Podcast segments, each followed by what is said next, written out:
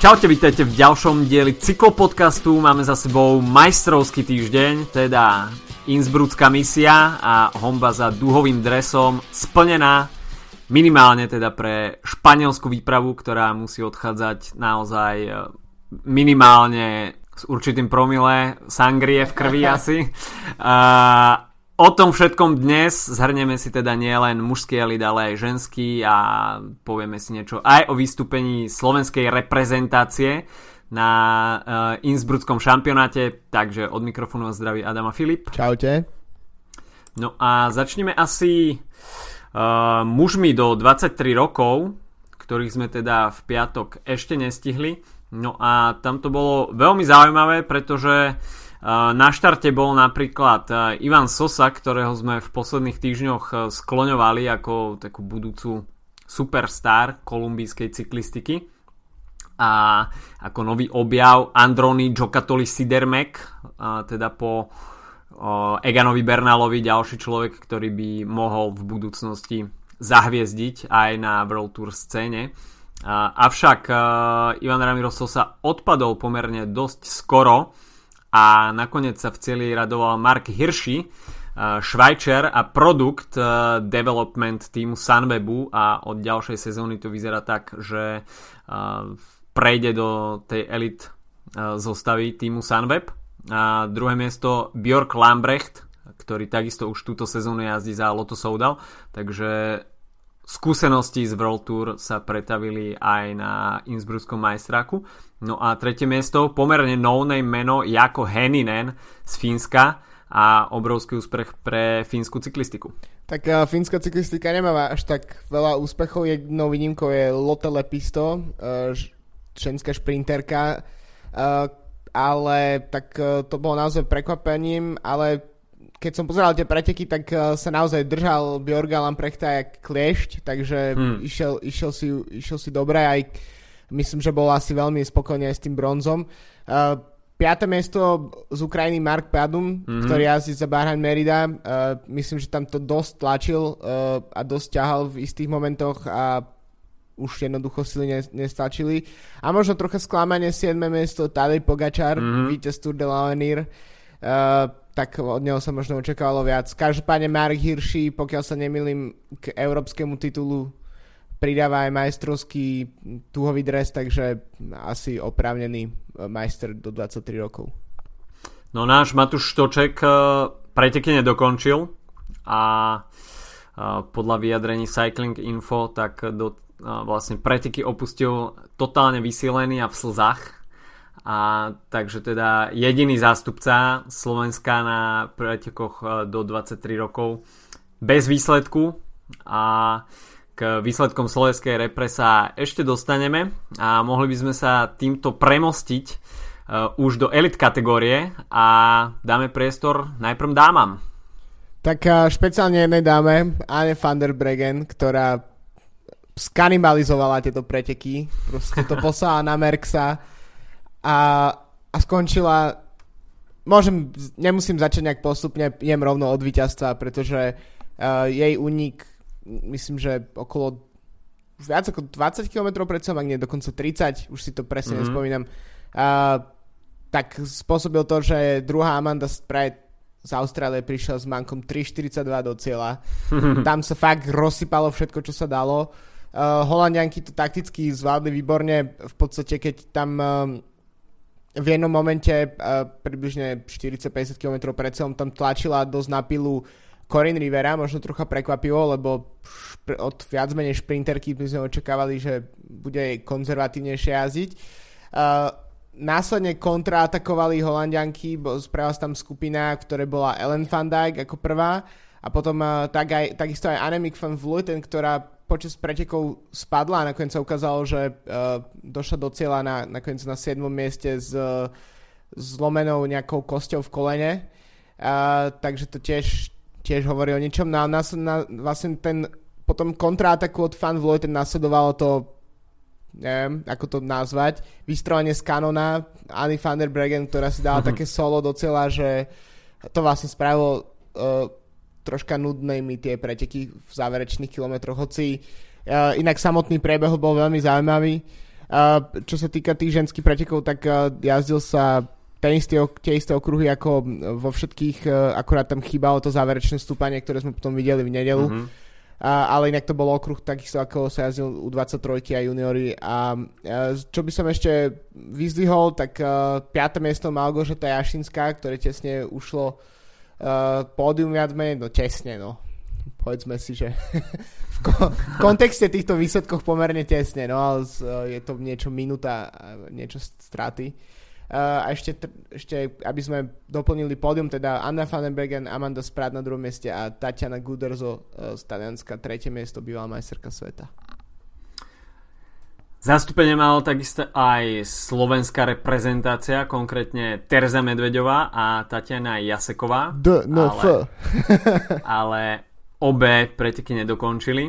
Uh, no a toto bol taký predkrm pred uh, elit kategóriou mužov, kde sme v minulom podcaste tak povediac uh, potrebovali ešte ďalšiu hodinu, aby sme nejak podrobnejšie mohli charakterizovať jednotlivých jazdcov a ich ambície, respektíve šance, ktoré podľa nás mali na Innsbrucké stúpania. No a nakoniec sme videli majstrovstva sveta, na ktoré len tak ľahko nezabudneme. A ako sme si tak s Filipom písali počas pretekov, tak e, toto bolo to, čo sme chceli. Presne tak. E, normálne, ak by maj, majstrovstvo vyzerať každý rok takto, tak kľudne sa aj vzdám toho, že by Sagan mal ešte kedykoľvek nosiť duhový dres, pretože to bolo napriek tomu, aký som proste, že v podstate tie klasiky ma asi zaujímajú z celej cyklistiky najviac a väčšinou sa majstrovstvá sveta v zásade podobajú na dianie na klasikách, tak uh, toto bolo naozaj divadlo par excellence. Uh, lepšie ako akákoľvek horská etapa proste na Grand Tour, uh, lepšie ako jednodňové klasiky t- tento rok.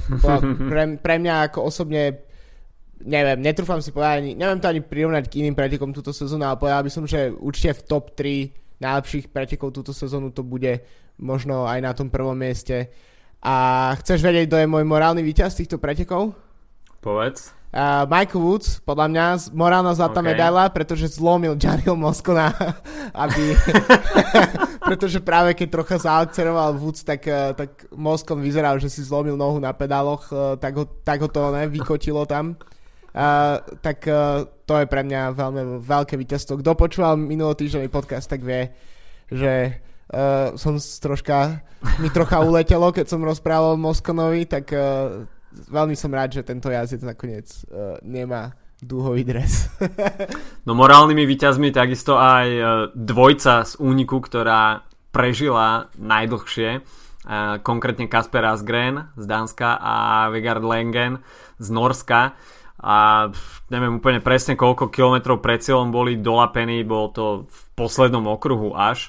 Uh, Dlho takže, sa držali veľmi, no. Takže naozaj klobúk dole, byť uh, celý deň v úniku a uh, vôbec to nevyzeralo úplne beznádejne, samozrejme tie sily mu budali a uh, v pelotone sa postupne asi dostávali do toho do tej pravej prevádzkovej teploty, ale veľmi sympatický výkon naozaj od tejto dvojice, že sa dokázala vyžmykať až k takémuto výkonu. Takže dopredu vyrazila hneď po štarte 11 jazdcov, medzi nimi aj Karel Hnik z českej reprezentácie, takže Česká republika má zastúpenie v úniku, na rozdiel od slovenskej reprezentácie, ktorá so svojou sedmičkou vôbec, vôbec nenašla dobrý deň a dá sa povedať, že 90 km pred cieľom už nebol ani jeden člen slovenskej reprezentácie v dianí pretekov elit, takže možno niektorí fanúšikovia slovenskej cyklistiky opustili Innsbruck predčasne, minimálne čo sa televíznych príjimačov týka a preladili na iný program. Avšak každý, kto má cyklistiku rád, musel vedieť, že to práve divadlo ešte len prichádza. A nakoniec sme mali možnosť vidieť naozaj prestravku medzi viacerými týmami, ktoré mali, v se, mali e, vo svojich hradoch tých hlavných kandidátov na titul, či už to boli Taliani, Holandiania, Francúzi alebo Španieli. A v tom poslednom stúpaní vyzerali byť Taliani veľmi konzistentní. Uh, Alessandro De Marchi tam viackrát zautočil takisto Gianluca Brambila a, a v tej chvíli sa ešte Vincenzo Nibali zdal byť pomerne čerstvý, avšak nakoniec žralok z Messiny odpadol a bol to práve tebou spomínaný Gianni Moscon, ktorý uh, bol už dopredu uh, avizovaný, že bude líder talianskej skvadry, tak bol to traktor, ktorý nakoniec vydržal najdlhšie a nebol úplne až tak ďaleko od toho, aby sa nakoniec s tou vedúcou trojicou plus Tomom Dumulanom nakoniec zviezol až na celú pásku. No naozaj, bol, bol to naozaj blízko. Uh, v podstate uh, tak uh, porovnal by som to, možno keď si hovoril o tých Talianoch, takže v momente, kedy Taliani sa rozsypali a zostal tam v podstate iba Moskon, tak v tej nastúpili Francúzi, ktorí v jednom momente vyzerali, mm. že wow, keby zapli, tak, tak dajú aj kompletné pódium. Samozrejme trocha nadnesenia, ale vyzerali fakt veľmi dobre. Všetci vlastne traja uh, na čele s uh, Pinotom, Ala Filipom a tiež Romanom Barrettom.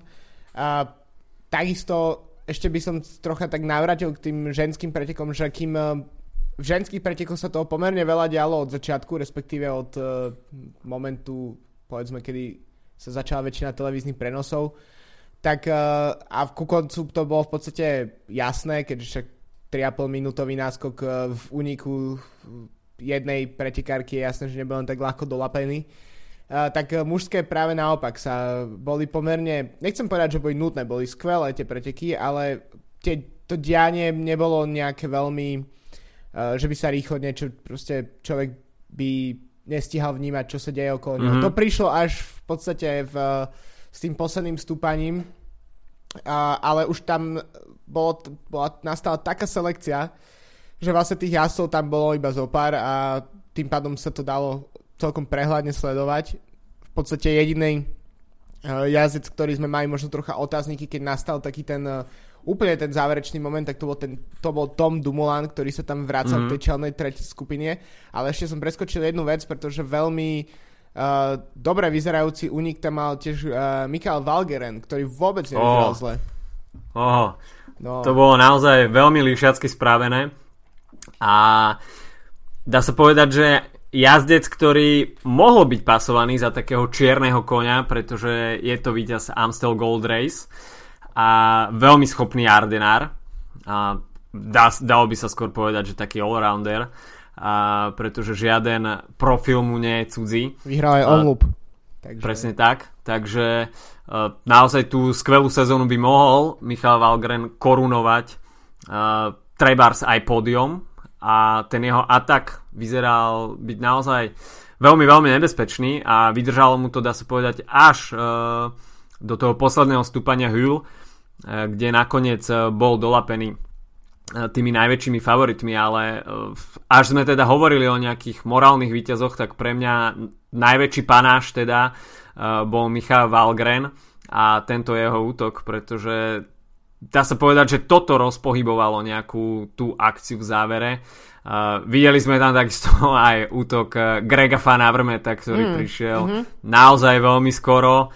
Uh, tam to lepil Omar Frail, ktorý sa zdal byť že OK, tak ja ti nepotiahnem ani meter, ja mám vzadu Valverdeho, tak sa mi zdá, že tam s nimi bol vtedy Alessandro De Marchi, ktorý tam mal takisto uh, Vincenza Nibaliho alebo Gianniho Moscona, takže Greg Van Avermaet takisto ukázal panaš efekt, ale to bolo naozaj veľmi, veľmi ďaleko ešte, takže uh, bolo to naozaj skôr, skôr na efekt ako uh, na nejaký úžitok. Uh, ale videli sme takisto viacero, viacero nástupov jazdcov, ktorí mohli iba prekvapiť alebo sa nemohli spolahnúť na nejakú výkonnosť eh, v tom záverečnom stúpaní. Mimochodom, keď sme už pri tom záverečnom stúpaní, tak uh, viacero jazdcov uh, v tých uh, interviu pred pretekmi uh, spomínalo, že dá sa povedať, uh, na ten záverečný kopec ani nemyslia, pretože to je asi tá najlepšia varianta jednoducho mm, tie stúpania na Eagles človek absolvuje, no a potom príde Hull, na ktorý nikto nechcel ani pomyslieť. Takže brali to tak, že mm, keď to príde, tak to príde a ten hm. kopec hm. bude trestať. Jasné, špeciálne pri pretekoch, ktoré majú 200, viac ako 250 km.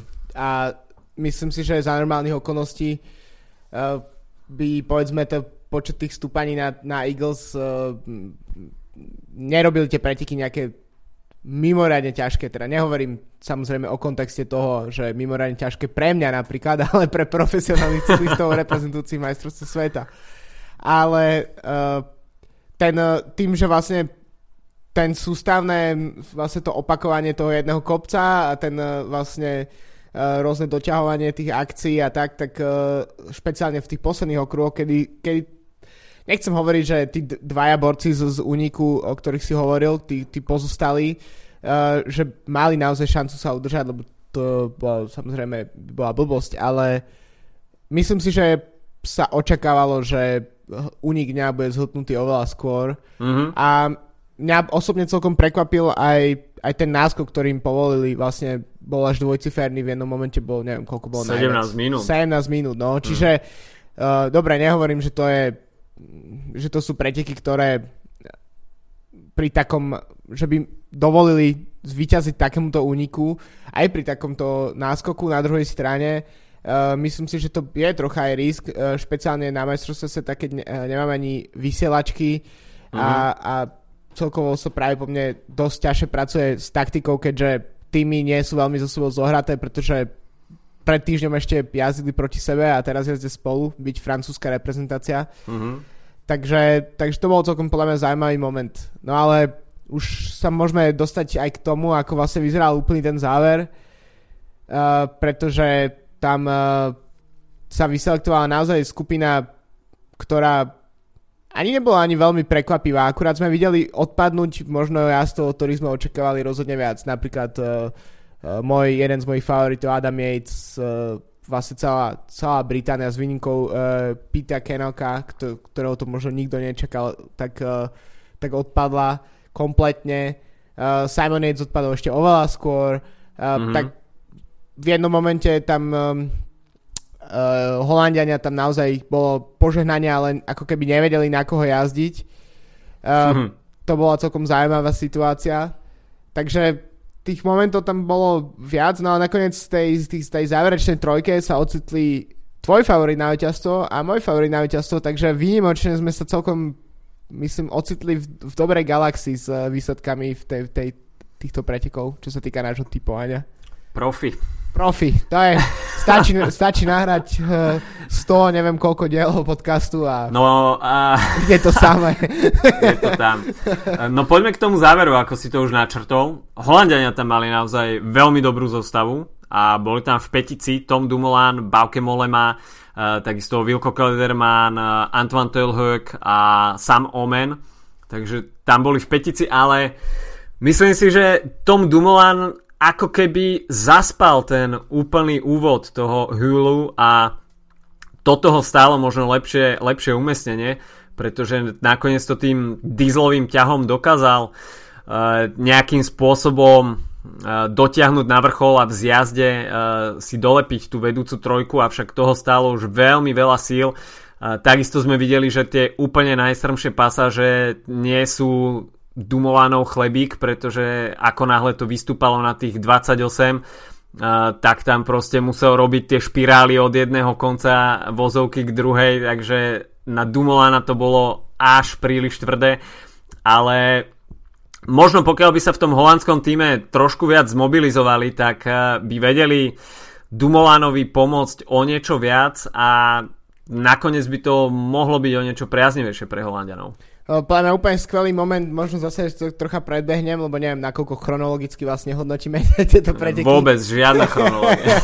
tak, uh, tak bolo, že keď už Dumoulin uh, v tých posledných uh, desiatkách, stovkách metrov dotiahol tú trojicu, tak sa ako keby nastavil na niečo, čo vyzeralo, že bude atak a zrazu sa iba stiahol späť. Akože mm. myslím si, že vyšiel dopredu a zrazu si uvedomil, že proste na to nemá síl a bolo aj vidieť, že čo sa týka toho z bojov o záverečné umiestnenie, tak uh, bol jediný, ktorý viac menej rezignoval na, kompletne na ten šprint. Mm-hmm.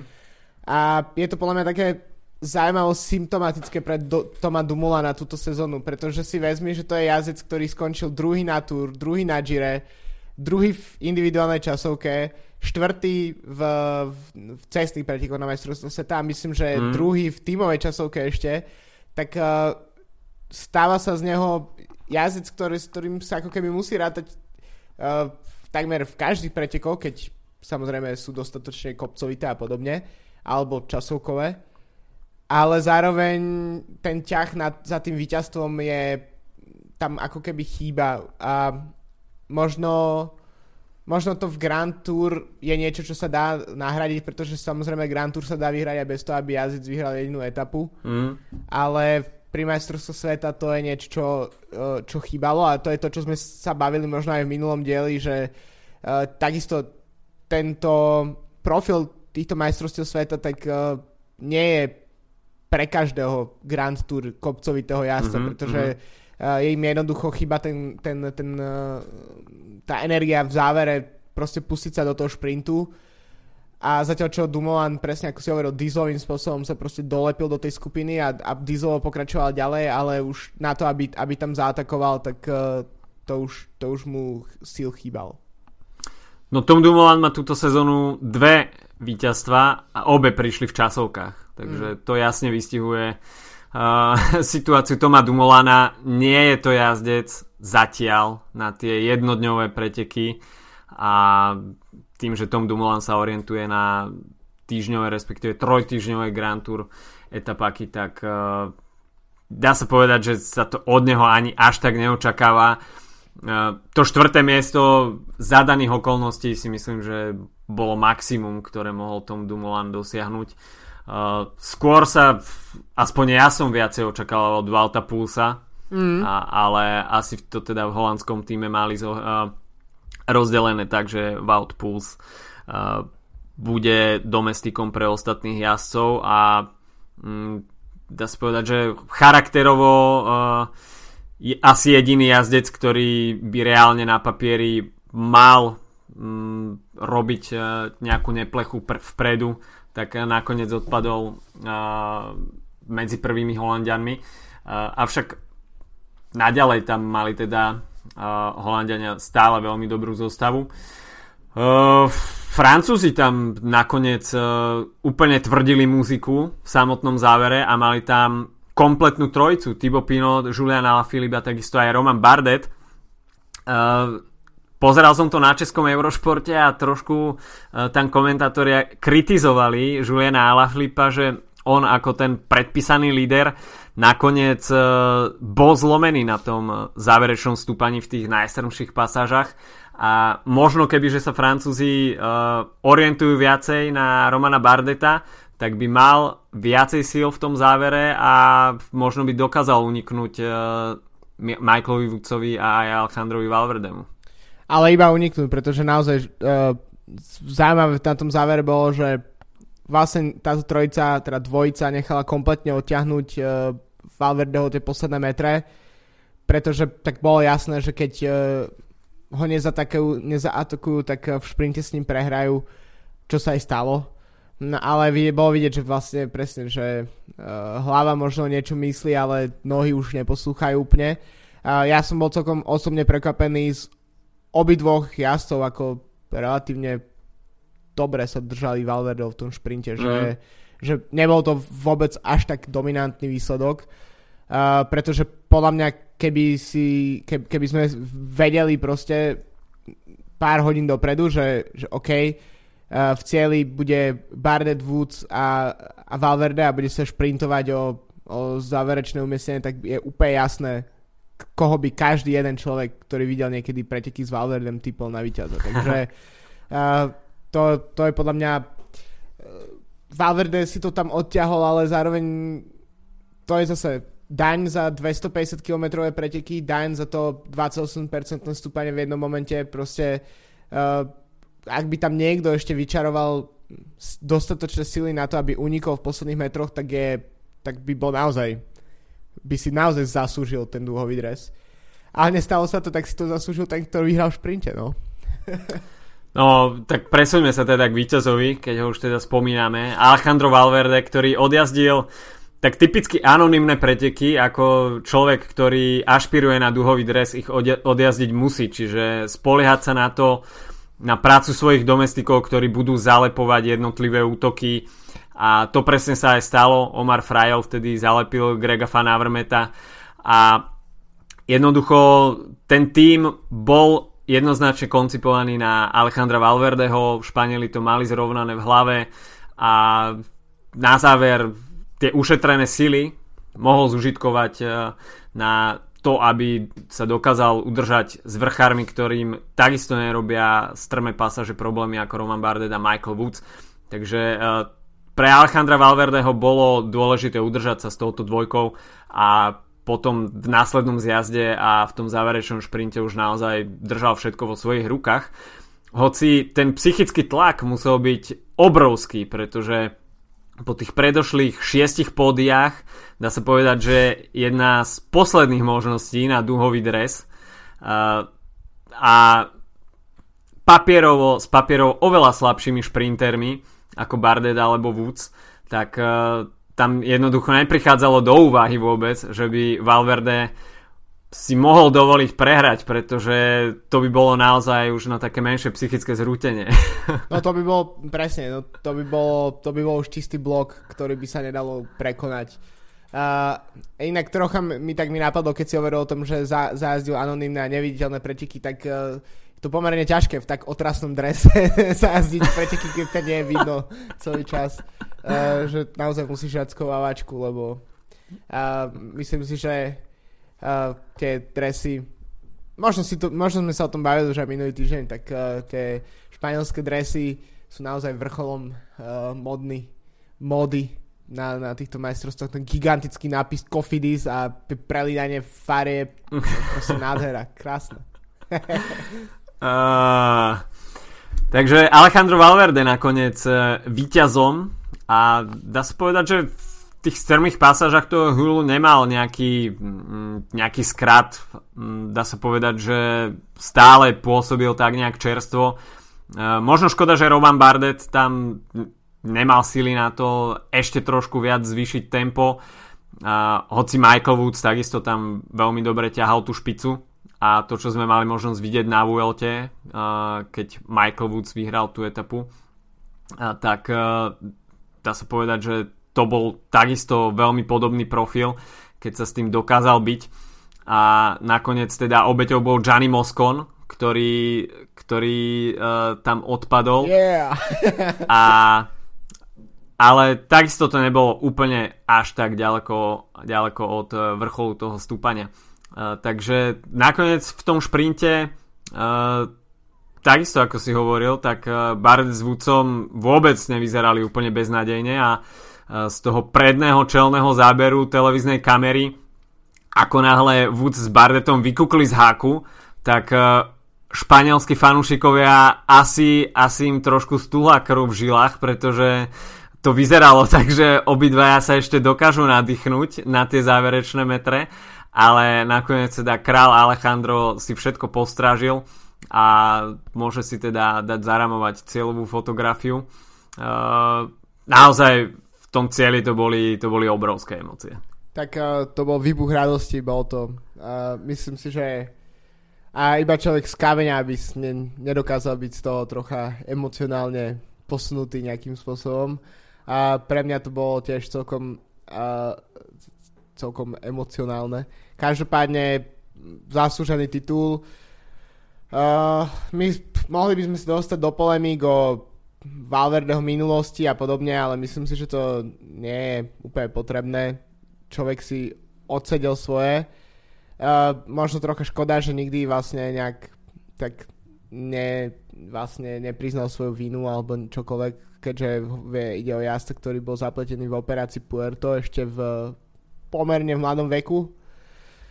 A, ale myslím si, že je zaujímavé, že vlastne aj mužské a ženské preteky sa skončili vlastne výsledkom pre, pre, pre jazdcov, ktorí vyhrali v podstate všetko. mm-hmm. ale ten titul majstrov sveta im chýbal, takisto aj Anne, Anne, Anne van der Bregen, aj Alejandra Valverde. Aj keď samozrejme Anna van der Bregen je asi tak o 30 rokov mladšia od Valverdeho, ale uh, stále to... Uh, môže, môže sa presne stať, že, že niečo také je, je blok, proste nastane blok v hlave a už to proste nikdy to víťazstvo tam nepríde a Valverde je dosť starý, videli sme, že tento rok podstate aj napriek tomu, že vyhral dosť veľa pretekov rôznych, tak uh, špeciálne v Ardenách už to nebol ten istý Valverde ako v minulosti. Uh-huh. Takže už mu možno dávam už iba asi tak 3-4 sezóny a budem musieť asi skončiť. Ale tak uh, myslím si, že bude to bude to do, bude dobré vidieť niekoho iného ako Sagana v dlhom drese, tak to poviem. Bude, je to príjemná zmena, uh, je to niekto, kto si to evidentne zaslúžil a a tieto preteky stáli za to. No keď sme pri konci kariéry Alejandra Valverdeho, tak uh, vyjadril sa, že teraz už spokojne môže ukončiť kariéru, ale vyjadril sa, že ešte minimálne do Tokia 2020 okay. ho, ho uvidíme. Uh, aj keď myslím si, že možno ešte, ešte to bude príliš predčasné uh, toto vyjadrenie a uvidíme dokedy nakoniec Alejandro Valverde eh, sa bude motať v profi cyklistike. Veľmi dobrý výsledok českej reprezentácie, aby sme na toto nezabudli. Roman Krojciger na 6. mieste pohyboval sa, dá sa povedať, stále vpredu. Uh, nakoniec tie strmé pasáže Hulu ho trošku posadili ďalej a tam stratil kontakt, toho definitívne odrezalo od toho samotného čela, ale nakoniec 6. miesto naozaj perfektný výsledok. Skvelý a pre Čechov počarknuté tiež ešte slušným 17. miestom pre Jana Hirta a tiež mm. uh, ako si spomínal, tak uh, Karel Hník otočil, odtočil väčšinu dňa v, v úniku, takže bol viditeľný. Uh, takže to je myslím tiež dôležité pre, pre jednotlivé týmy. Uh, čím sa môžeme dostať možno k tomu, ako to skončilo pre slovenskú reprezentáciu. No, slovenská reprezentácia, tak uh, tam to dopadlo viac menej neslávne a dá sa povedať, že sa iba potvrdilo to, čo uh, sa u ľudí, ktorí sa okolo tej cyklistiky motajú a hovorím niečo profil pretekov a poznajú uh, charakteristiku jednotlivých slovenských reprezentantov a teda najviac asi Petra Sagana a nemali ilúziu tých troch duhových dresov za sebou a ako náhle sa pozreli na ten profil, tak im bolo viac menej jasné, že tento raz to na 99,9% klapnúť nemôže. A videli sme to aj na Gregovi Van Avermetovi, ktorý bol víťazom z RIA, kde bola takisto pomerne bol pomerne horský profil, tak Greg Van naozaj nemal v Innsbrucku minimálnu šancu tak uh, slovenská reprezentácia nakoniec s nula ľuďmi uh, z tej sedmičky dokončila preteky, takže nikto. A dá sa povedať, že uh, keď sa pozrieme na štatistiku, ktorú som si dnes spravil, tak slovenská reprezentácia skončila ako najhoršia reprezentácia, pretože s počtom jazdcov 7 uh, do, nedokončil nikto, čo dá sa povedať nad nami už boli v počte jazdcov iba Slovenci, Belgiča, Slovinci, Belgičania, Kolumbia, Austrália, Veľká Británia, Dánsko, Taliansko, Holandsko, Francúzsko, Španielsko po 8 jazdcov a z nich mal každý v cieli aspoň jedného jazdca. Za nimi bola slovenská reprezentácia so, šie, so 7 jazdcami, nedokončil nikto. Takže uh, žiaden výsledok a keď sa pozrieme pod nás ešte čo sa uh, počtu jazdcov týka, tak uh, Veľkým sklamaním takisto Luxemburci, ktorí mali šesticu jazdcov, medzi nimi aj Boba Jungelsa a z tejto šestky takisto nedokončil nikto, ale teda mali o jedného jazdca menej ako slovenská reprezentácia. No a čo sa reprezentácií týka nad dvoch členov, tak nemali v cieli jazdcov iba Ukrajina, Juhoafrická republika, Estónsko a Bielorusko. Takže myslím si, že každý si dokáže vytvoriť obraz, ako, dopadla, ako dopadli majstrovstvo sveta v elit kategórii pre slovenskú reprezentáciu. naopak by som, uh, keďže už si pripravil tú skvelú tabulku, tak uh, Taliani 8 členov, 8 dokončilo, to je tiež dosť uh, mm. nevydaný jav teda. 7, 7, do, 7 Holandianov, ktorí dokončili, dokončilo tiež skvelé. Ale tak ešte uh, by som sa možno pozastavil pri tých Slovakoch uh, v, aj v iných kategóriách, tak mm-hmm. uh, keďže sme to minulý týždeň sme to dosť opomenuli, bolo tam to aj vytknuté trocha na, na, na Facebooku, takže ešte k nejakým výsledkom. Tak najlepšie umiestnený Slovak si to majstrovstvo sveta, tak to je Marek Gajdula, ktorý skončil 28. v pretekoch juniorov cestných. Tam dokončil aj Marek Bugár, 47. miesto. Uh, potom uh, ženy juniorky 59. Eh, miesto Petra Machalková, 72 Julia Hrtanková, 71 Radka Paulechová. Čo sa týka U23, to už sme spomínali, tam Matúš Stoček nedokončil, čo sa týka časovky, tam skončil 53. Uh, ženské preteky nedokončila ani Tatiana Jaseková, ani uh, Teresa Medvedová. V individuálnej časovke Tatiana Jaseková 48 v individuálnej časovke mužov, Marek Čanecký 52. Uh, vynechal som ešte nejaké preteky, áno, juniorskú časovku žien, Petra Machalková 42. Radka Pavlechová 44. Takže no, myslím si, že tí uh, naši juniori to aspoň zachraňovali tým, že došli do cieľa. Presne tak, no. Dá sa povedať, že od 23 vyššie sme nemali v cieli ani jedného jazdca alebo jazdkyňu. Mm, čo k tomu dodať? No, Jan Valach si zobral slovo a, v rozhovore pre viaceré médiá teda uviedol, že toto je obraz slovenskej cyklistiky, nemáme ani jedného schopného vrchára a teda tie nádeje, ktoré sa vkladali do Petra Sagana nemohli byť absolútne nejako naplnené, pretože nemal relevantných pomocníkov a, podľa neho, hoci všetci odviedli v Innsbrucku maximum, tak a, sám neočakával, že nakoniec slovenská reprezentácia odpadne tak skoro. A, takisto sa pozrel na úroveň slovenskej cyklistiky a napríklad práce s, mládežou, chýba mu tam koncepcia, takisto slabšie zázemie, Uh, chýbajú výbery do 23 rokov, takže mm, nevy, nevyzerá to naozaj do budúcnosti na nejaké úplne rúžové časy a v slovenskej cyklistike sa bude musieť zmeniť asi veľa, aby sa zalepila tá výkonnostná diera po Petrovi Saganovi. A, a takisto je to veľmi dobrý obraz naozaj, že na takýto profil nemáme jedného jediného jazdca, ktorý by mohol spraviť nejaký solidný výsledok. Takže mm, veľmi dobré si myslím, že Jan Valach nastavil toto zrkadlo a že trošku zničil také tie naivné predstavy ľudí, že máme Sagana, tak uh, môžeme naozaj uh, vyhrávať hoci ktoré preteky vpravo, vľavo, uh, že on je takým tým supermanom, ktorý proste spasí tú slovenskú cyklistiku a že tu bude na veky, tak to vôbec nie a je vidno, že naozaj ako náhle prídu nejaké ťažšie profily, tak uh, dá sa povedať, že on je tam sám medzi vlkmi a tí ho úštvu pomerne dosť skoro.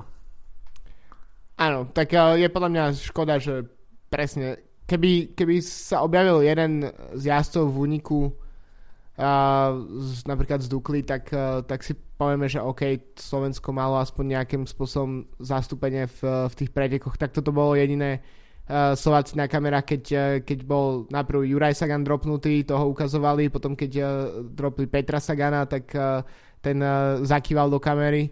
Uh, uh-huh. A potom vlastne až na záver, keď odozdával za tú medailu Albertemu, čo bol celkom taký dosť bizárny moment podľa mňa tých pretekov.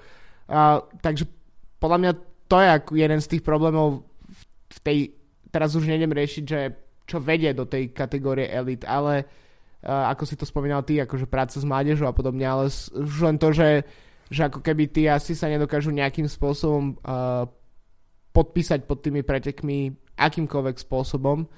To je podľa mňa trocha, trocha smutné.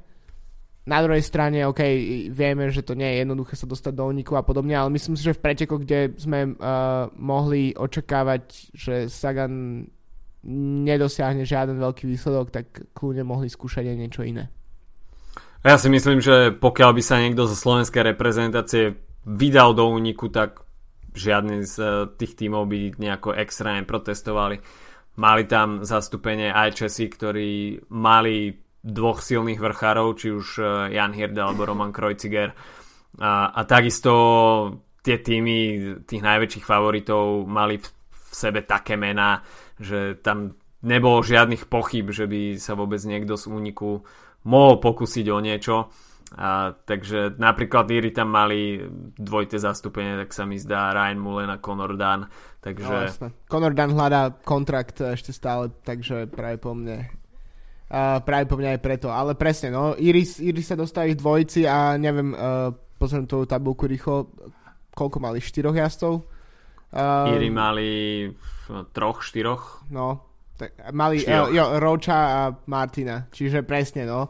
Polovica týmu pot, potenciálni jazdci, ktorí by vedeli dojsť uh, tieto preteky do cieľa na pomerne vysokej pozície a potom dva asi do úniku a, a, a, a proste uh, hneď bolo zrazu ten zelený dres vidieť v pretekoch. Čo u nás pri tom, ako ten nový dres vyzerá, tak možno aj dobre. A to je už trošku na inú diskusiu. uh, tak, no.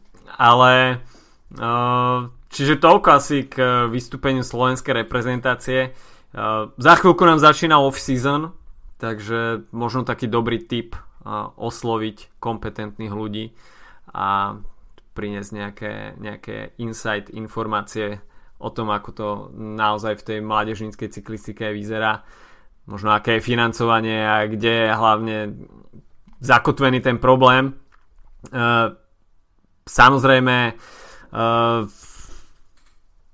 môžeme iba ďakovať, že je uh, taký jazdec ako Peter Sagan a ktorý dokáže pritiahnuť tú mladú generáciu k cyklistike naozaj keď sa človek pozrie na tie preteky mládeže, ktoré sa konajú pod jeho menom, tak sú tam desiatky, desiatky deciek a jednoducho keď sa pozrieme na tie veľké cyklistické krajiny Španielsko, Taliansko, Francúzsko tak jednoducho tam je široká členská základňa a práve z takejto širokej členskej základne sa potom postupne dajú vyselektovať ľudia, ktorí majú uh, potenciál na to, aby sa presadili v tej World Tour cyklistike. Uh, keď sa pozrieme na to, že koľko um, ľudí, respektíve jazdcov uh, v World Tour je z Francúzska, Talianska a Španielska, tak uh, to sú desiatky uh, cyklistov, kdežto my ich tam máme uh, momentálne troch Troch. Troch, až dobre počítam. Takže uh, je to naozaj diametrálne odlišný svet, um, ale naozaj to je už trošku, trošku iná téma. Ešte by som sa vrátil k vystúpeniu jednotlivých tímov. Pre mňa veľké sklamanie Kolumbia, ktorá naozaj, keď si zoberieme ten nabitý startlist, ktorý Kolumbici poslali do Innsbrucku, tak uh, najlepší výsledok 15. miesto na Era Quintanu a tak to, to mi príde ako nepríliš podarené predstavenie. No, presne. Špeciálne, keď uh, myslím, že Kolumbici mali aj šancu s inými jazdcami. Nehovorím, že niektorí z nich sú nejakí jednodňoví jazdci, ale tak uh, Rigoberto Urán uh, podľa mňa mal možno ešte väčšiu šancu ako Quintana a došiel 33. do cieľa. Uh, Sergio Enal tiež skončil síce v cieli, ale 48. a potom zvyšok už iba nedokončil preteky, či už je to Sebastian Nao, alebo Contreras, alebo mm. Martinez. Čiže silné týmy, Miguel Angel López tiež, uh, Vinara nakoniec nedokončili, myslím, že bol jedný z prvých, ktorí vlastne odpadli z pretekov. Mm-hmm. Takže je to myslím, že pre tento tým je to škoda, ale tu potom sa prejavuje tiež to, že Grand Tour sezóna je trocha dlhá a že mnohí z týchto jazdcov skúšali niečo spraviť v, ešte aj na Vuelte Uh, Sice aj Valverde skúšal a jemu sa to podarilo, ale myslím aj v podstate aj Woods svojím spôsobom, ale zdá sa, že mm, boli Valverde jednoducho bol na to oveľa viac pripravený práve po mne aj z toho hľadiska, že ten profil a ten záverečný šprint to je všetko, proste mu to pasovalo. No pomerne skoro takisto odpadli uh, možno tí favoriti druhého sledu ako Dan Martin alebo takisto aj Michal Kviatkovský takže to trošku možno ochudobnilo ten záver, uh, kde by sa pobilo ešte viacej favoritov. Mm, ale takisto pomerne prekvapivý výkon v tom pozitívnom zmysle napríklad do druhá koštu a veľmi veľká škoda, že Primoža Rogliča sme nakoniec nemohli vidieť v tom samotnom závere, pretože tam zaznamenal pád. Áno, on po tom páde sa ešte, zvi, ešte sa doťahol uh, v podstate aj do, do skupín, uh, ktoré ešte bojovali teoreticky o umiestnenia, ale uh, práve po mne ho to stálo dosť veľa síl. Nielen sa doťahnuť, ale asi aj mal tam nejak potrhaný dres a podobne, čiže asi ten pad nebol úplne, úplne lightový. Takže škoda, z jeho týmu mimochodom tiež Roglič došiel ako jediný do cieľa a Slovenci mali pomerne silný tým, ale takisto bol viditeľný ten tým, podľa mňa oveľa viac. Uh, špeciálne v, v takom čase ešte ďaleko, ďaleko dokonca preteklo okolo, neviem, 200 km alebo 100, 150 plus tak, uh, tak boli dosť viditeľní na čele pelotónu. Uh, trocha mi to až pripomenulo uh, tú Ponferádu, keď vyhral Kviatkovský mm. a kedy sa mm. Poliaci tak nejak neočakávane stále stáli na, proste na čele pelotónu a nakoniec na prekvapenie všetkých to Kviatkovskému tam vyšlo, tak teraz mi to trocha pripomenulo tú situáciu, ale uh, tak bohužiaľ no, pád a koniec nádejí svojím spôsobom. Najpozitívnejšie prekvapenie asi Michael Woods, asi áno, aj keď myslím si, že tiež už po minuloročnom top 10 na VLT a v tejto ročnej etape, tak už to tiež nie je tak ako s Rogličom, že do nekonečna budeme len rozprávať o tom, že to je bývalý jazdec, ktorý proste jazdí 5 rokov.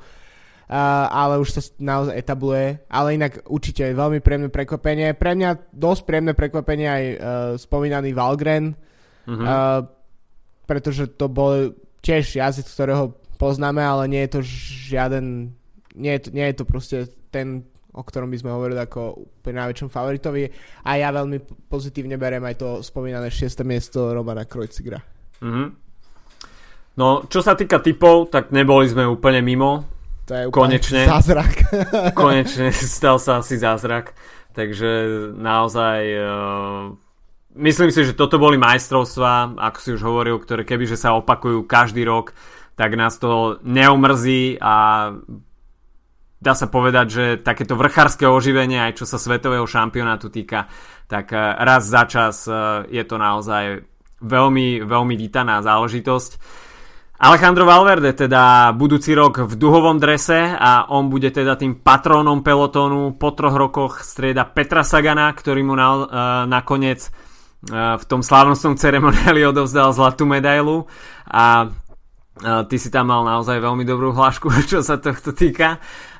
Ale teda Peter Sagan odovzdal minimálne na jeden rok uh, duhový dres Alejandrovi Valverdemu a ťažko nájsť uh, jazdca v pelotóne, ktorý by si to zaslúžil viac za tú svoju konzistenciu, hoci tiež nie som úplne fanúšik toho, aby niekto získaval nejaké ocenenia za nejaké zásluhy, uh, pretože potom si človek takýto titul, respektíve víťazstvo neváži, bolo to naozaj vydreté, mal v petách jasov, ktorí na to rozhodne majú a nikto mu nedaroval nič zadarmo, takže Alejandro Valverde si, čo sa toho dlhového dresu naozaj prešiel všelijakými situáciami a po 15 rokoch alebo koľkých sa naozaj môže radovať z toho duhového dresu.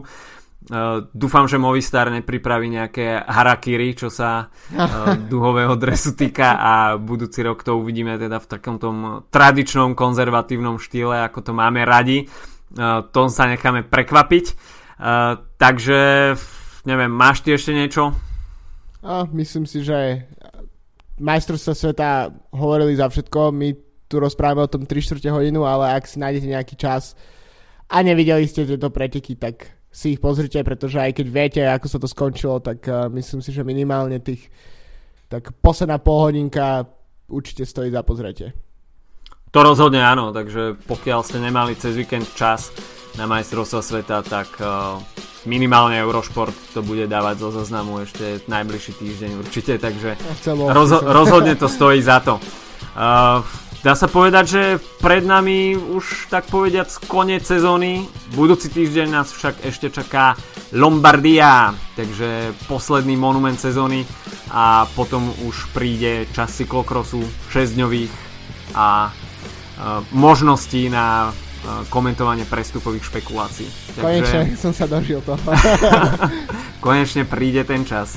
OK, takže počujeme sa opäť budúci týždeň. Majte sa zatiaľ pekne. Čau, čau. Čaute.